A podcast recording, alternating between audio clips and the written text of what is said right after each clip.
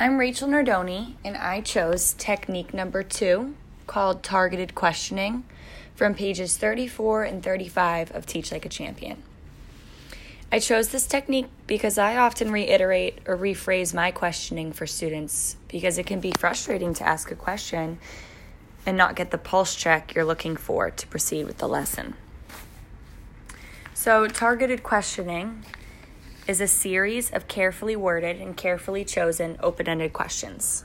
These questions are planned prior to the lesson and worked into transitional opportunities during the lesson. These questions are used to take a small and quick sample of the general knowledge level in the classroom. Through targeted questioning, you are looking for evidence of knowledge that was not there prior to the lesson. This strategy should only take one to two minutes at transitioning points of a lesson to assure understanding before proceeding to the next thing. This avoids confusion in the long run. This time frame keeps the flow of the lesson from breaking.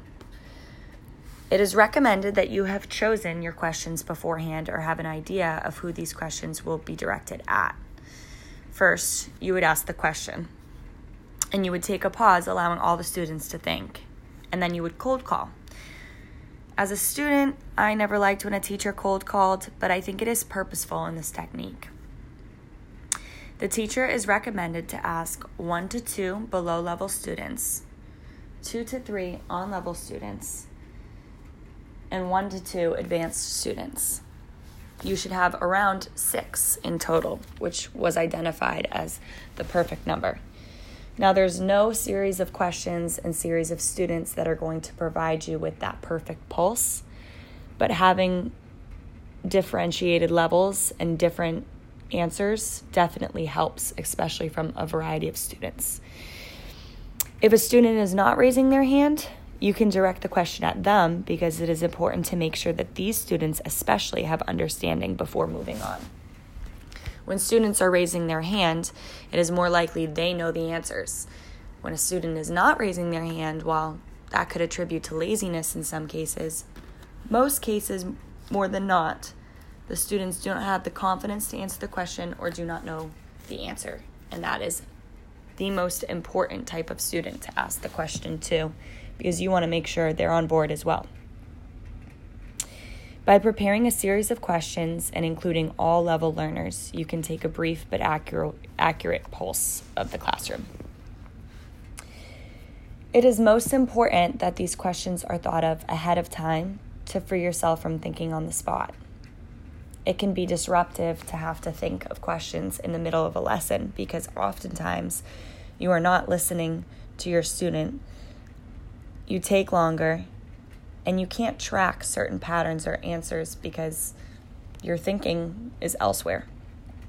So it is most important that these questions are thought of ahead of time to free yourself from thinking on the spot.